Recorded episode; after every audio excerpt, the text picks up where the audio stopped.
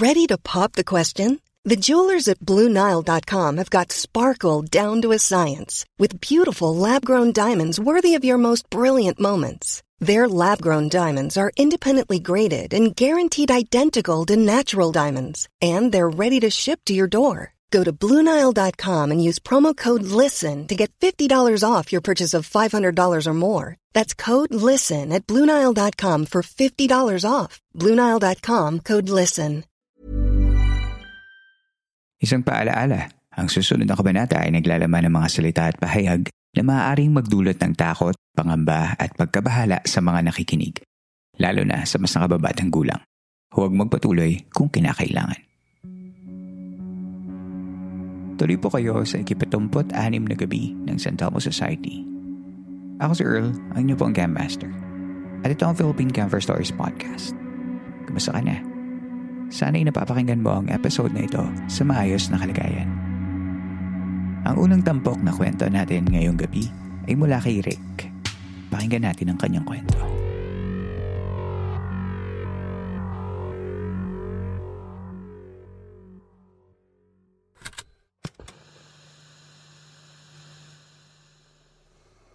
Hello, Campmaster. I'm Rick from Paranaque. I recently found this podcast accidentally six days ago from the current date of July 11. And I say I'm new to the podcast. I rarely use Spotify. If I use it naman, for music madalas. Kaya I think sobrang late na ako dito. I'm currently on episode 77 at nadaanan ko na yung episode na naglalaman ng diwata, tikbalang at mambabarang. And I have stories tungkol sa tatlong yan at sa iba pang naranasan ko magpasa hanggang ngayon. So here's the story. When I was 7 or 8 years old, tradisyon na ng lola at lolo ko ang magbakasyon sa probinsya ng lola ko sa Ilocos Sur. Dahil unang apo at sila na din ang nagpalaki sa akin, palagi nila akong kasama sa tuwing uuwi sila ng probinsya. Gabi kami kong lumuwas kaya sa biyahe, matutulog na lang talaga ang gagawin sa 8 hanggang 10 oras na biyahe. Nakatulog ako sa biyahe. Nalimpungatan ako at nagising. Hindi ko na rin alam kung anong oras yon. Pero tandang-tanda ko hanggang ngayon, habang bumabaybay ang bus na aming sinakyan, naka-on lang ang dim light ng bus kaya medyo madilim pa rin at halos lahat ay tulog pa sa biyahe.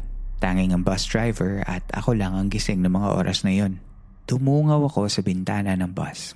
Siyempre, bata at curious pa sa mga nakikita sa daan ng biyahe. Sa may bintana, malapit ang pwesto ko. Hindi ko alam kung saang lugar na yon. Basta ang naaalala ko ay isang malawak na bukid ang matatanaw at mga ilaw ng poste lamang ang nagsisilbing liwanag sa highway. Maya-maya pa, mula sa malayo, may natatanaw na akong isang babaeng itim ang buhok.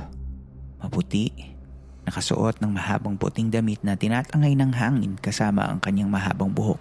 Winawagayway niya ang kanyang dalawang kamay na para bang may sinasaboy sa kanyang dinadaanan. Pinagmasdan ko lang siya na parang ang bagal ng oras at ng kanyang mga galaw. Ang pino ng kanyang paglalakad na para bang hindi sumasayad ang kanyang dalawang paa sa lupa.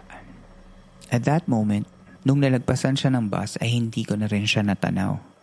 Biglang sumagi sa isip ko, bakit maliwanag yung bukid? Naikwento ko yun sa akin lola nung nakarating na kami sa kanilang ancestral house. May binanggit siyang tawag sa salitang Ilocano pero sa pagkakaintindi ko ay diwata ng bukid ang nakita ko. My next story is mula sa dati naming tirahan sa isang subdivision dito din sa aking hometown sa Paranaque. Nakukwento ng lola ko sa akin noon na ang aking father ay may kaibigang tikbalang.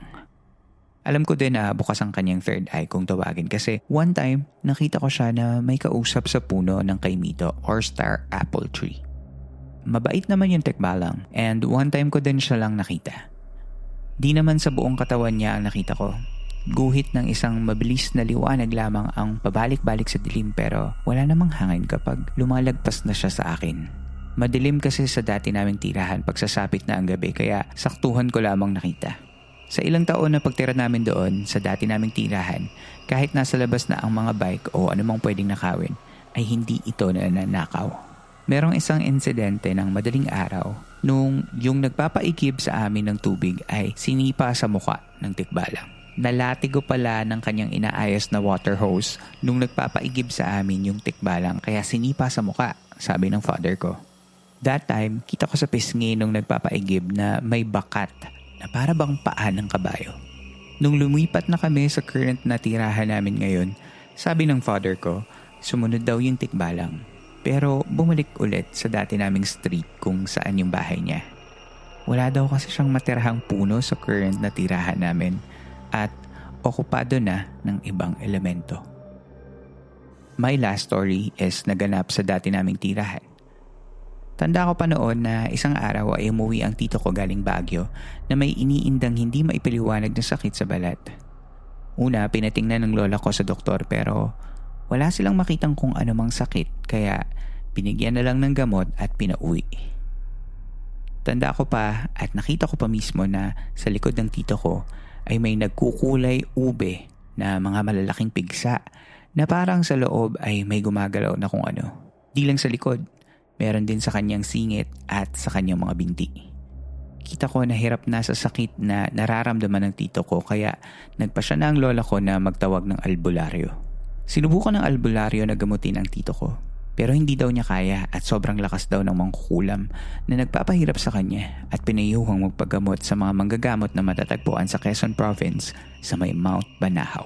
Nagtungo ang lolo at lola ko kasama ang tito ko doon at siya ay nagpagaling din ng ilang mga buwan.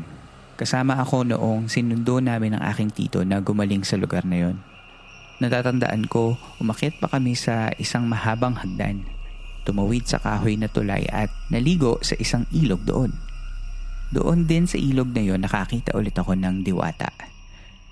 Nakaupo siya sa isang malaking bato, pinagmamasta ng bawat naliligo sa ilog habang sa paligid niya ay nagliliparan ang mga makukulay na paru-paro. Tinignan ko lang siya ng isang saglit at tumingin din sa akin at ngumiti. Wala naman akong masamang nararamdaman sa entity na yon that time. Kaya pinagpatuloy ko na lamang ang paliligo ko sa ilog. May nakwento din ng aking lola noong pang panahong nagpapagaling ang tito ko sa lugar na yon. Akala niya daw ay hindi na siya gagaling at nagpa siyang tapusin na lang ang kanyang buhay. Kaya naisipan niyang umakyat ng Mount Banahaw na may dalang gasolina at sa tuktok ng bundok na lang niya susunugin ang kanyang sarili. Noong makarating na sa tuktok ng bundok ang tito ko at isasagawa na ang kanyang balak, bigla daw kumulog ng napakalakas ang kalangitan. Kinabahan siya at dali-dali na lang bumaba ng bundok at hindi na tinuloy ang kanyang balak. Itong huling kwento ko ay nangyari lamang bago tumama ang pandemic. Nagkayayaan ng mga kaklase ko noong second year high school na mag-reunion. Yung naging lugar namin ay sa bahay ng kaklase ko sa May Las Piñas. Nagkatipon na kami sa lugar, may nakapunta at meron ding hindi. Inuman, kwentuhan at iba pa. Dahil alanganin ng araw at pinilit ko lang ding makapunta kahit sa maikling oras, kinailangan ko pa ding umuwi dahil kinabukasan ay may pasok pa ako ng trabaho. Mga around 2.30 or alas 3 ng umaga, napagpasyahan ko nang magpaalam umuwi. Hindi naman ako nagpakalasing dahil nakamotor nga ako pa uwi. Binaybay ko ang C5 extension sa may Villar Sipag. Sa mga oras na yon bilang lang sa daliri ng isang kamay ang nadaan ng mga kasabay o kasalubong sa daan. Malamig ang hangin ng madaling araw na yon. At nung napadaan na ako sa madilim na parte ng daan, naramdaman ko na parang may umangkas sa likuran ng motor ko. Kinabahan ako at tiningnan ko sa side mirror kung meron bang kakaiba na nakisakay sa biyahe ko mga oras na yon. At meron nga akong nakitang nakaputing damit. Bibilisan ko sana ang pagpapatakbo pero bigla akong naalala ang sinabi sa akin ng pinsan ko noon na pag may niramdaman kang parang may umangkas sa biyahe mo, huwag kang magpanik at bilisan ang papatakbo. Bagkus, sigawan mo kung sino ba yon. Paalisin mo at pagmumurahin mo at kung ano-ano pang ingay ang dapat mong gawin. Kaya ginawa ko, sumigaw ako under my helmet. Pinagmumura ko kung sino ba yung nakiangkas at nagbubusina ako ng pagkahaba-haba hanggang sa naramdaman kong umalis na din kung sino man yung umangkas. Salamat at nakauwi ako ng ligtas ng madaling araw na yun. Dito na po nagtatapos ang aking mahaba at halo-halong kwento. Sa panahong bukas pa ang aking third eye, yan lamang ang aking na-experience. Wala naman akong extremely na nakakatakot na masashare sa inyo. Now, wala na akong nararamdaman ever since nung na-convert ako into Christian beliefs. I believe na hindi lang tayo ang nilalang na nandito sa mundong ating ginagalawan. Muli, maraming salamat Campmaster at soon maaabutan ko din ang latest podcast mo. I keep listening every weekday habang nasa trabaho ng 8am to 5pm. Thank you, Rick.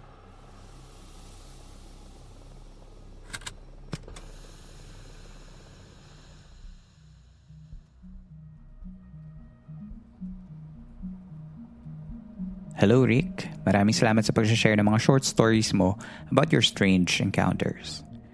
Usually, ganun naman talaga yung mga real-life experiences, di ba?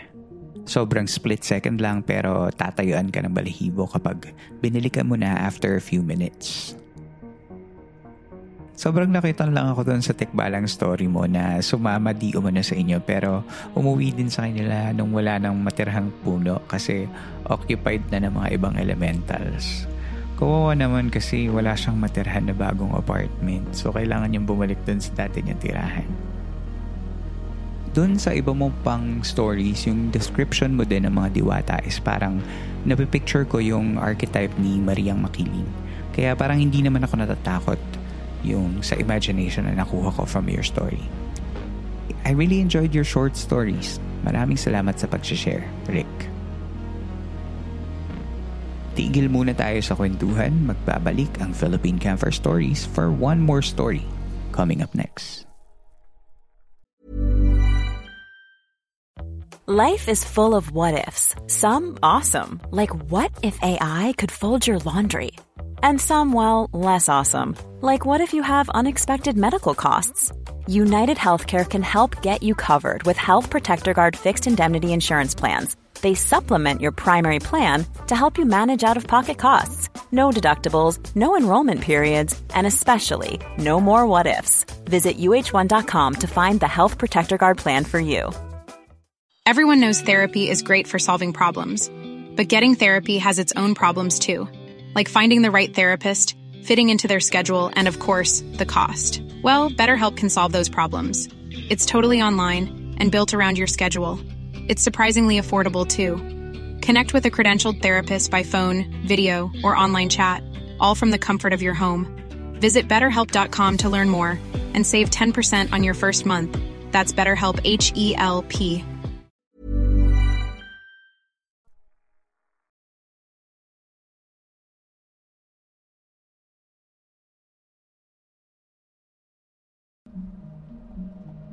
Sa pagbabalik, ng San Telmo Society Radio ng Philippine Campfire Stories.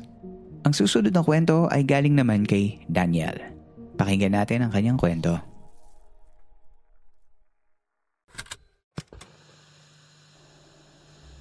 Greetings, Campmaster. Allow me to recount an enigmatic tale that unfolded in Bacolod City back in 2004, set in one of our city's universities.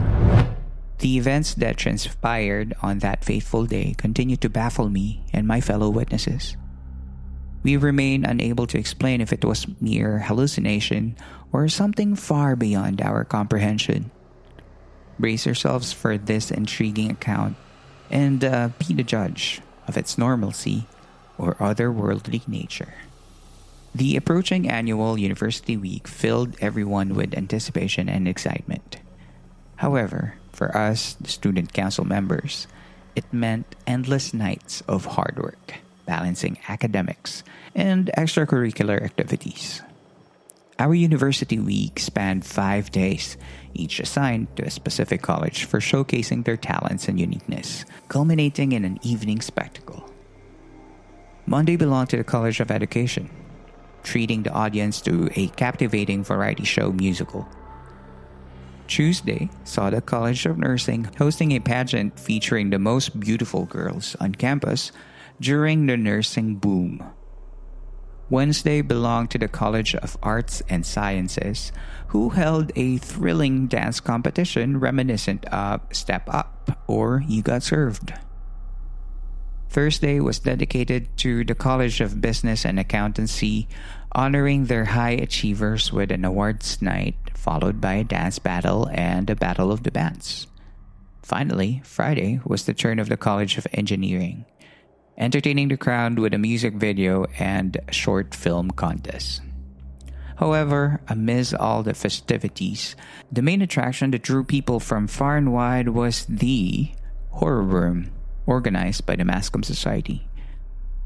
Spine-chilling experience lured even outsiders, standing in long queues to get a good scare. On a Saturday night, just before the university week commenced, student councils, clubs, and co-curricular groups were diligently preparing their showcases. Among them, among them, the Mascom Society had their work cut out. Their mission was not only to surpass the previous year's horror room, but to create an unsettling ambiance that played tricks on people's minds. The theme for this year's horror room was the Evil Chapel, a title that sent shivers down one's spine with its playful yet eerie connotations. As the night progressed, my college council members and I toiled along the Mascom Society's props men, working outdoors with spray paints and adhesives. By 9 p.m., we noticed some of the props men carrying a large crucifix from the old building's stockroom. To this day, no one knows for sure if this crucifix was taken from the university chapel or crafted solely for the horror room. They positioned the crucifix in the back of the room, simulating a chapel's design. While everyone labored on their respective projects, music filled the air from various city players ranging from R&B to emo music. Around 11 p.m., just as the song Heretic Anthem by Slipknot blasted from a room above the horror room, a sudden blackout occurred. Darkness enveloped the area, and all the CD players fell silent. But then, two distinct sounds pierced the eerie stillness. First, there was a loud bang, as if something massive had hit the floor. It was then followed by screams and hysteria emanating from the horror room. Concurrently, the lone CD player, seemingly running on batteries, kept playing the same line from the song. But if you're 555, I'm 666. What it's like to be a heretic.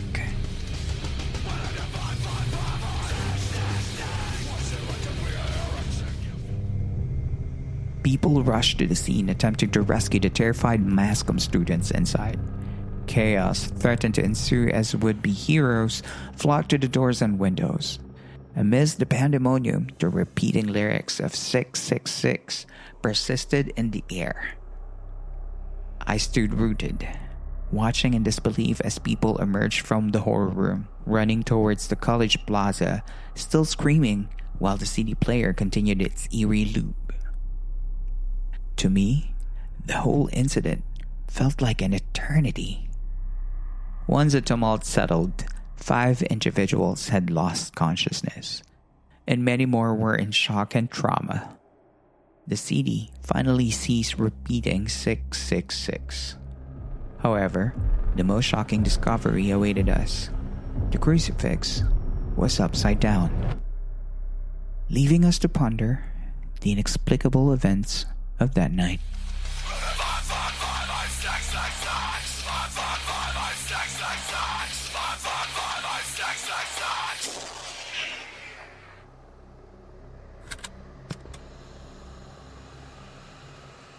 Hi Daniel, thank you so much sa pag-send mo sa amin ng yung uh, story. Uh, I would say na nakikita talaga yung pagiging mask mo, no? So with the choice of words and the way you write.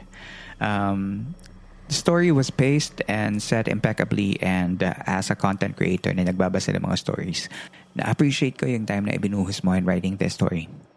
Parang nakakapagtaka yung incident, no? Ano kayang significance bakit naging ganun ang gabing yun? Was that part? Was that staged by the Mascom students? I don't know. But thank you again for Daniel for this San Telmo Society story. It's a good one.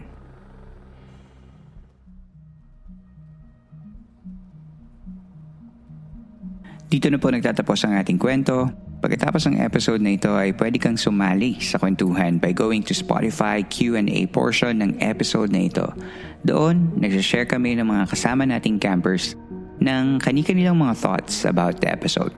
Just remember to be kind whenever you share your thoughts dahil ang podcast na ito ay mananatiling safe space for everyone. Kung gusto mo naman supportahan ang show by giving monetary tips, you can do that by joining our Patreon and Coffee. Yan yung mga sites kung saan naglalagay ako ng mga extra content for the podcast listeners when I can. Pumunta ka lang sa Spotify and click on the description of the episode at makikita mo lahat ng link na kailangan mo. At panghuli, kung may kwento ka naman na gusto mong ibahagi sa ating camp ay pwede mong isend yan sa campfirestoriesph at gmail.com at babasahin natin yan sa mga susunod na San Telmo Society Radio episodes.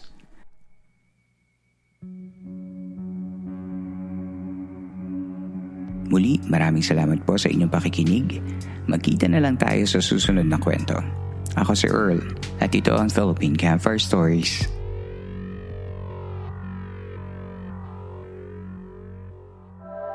The opinions of podcast creators, hosts, and guests are not necessarily reflective of the official stance of the Pod Network Entertainment, its hosts, or other network programs.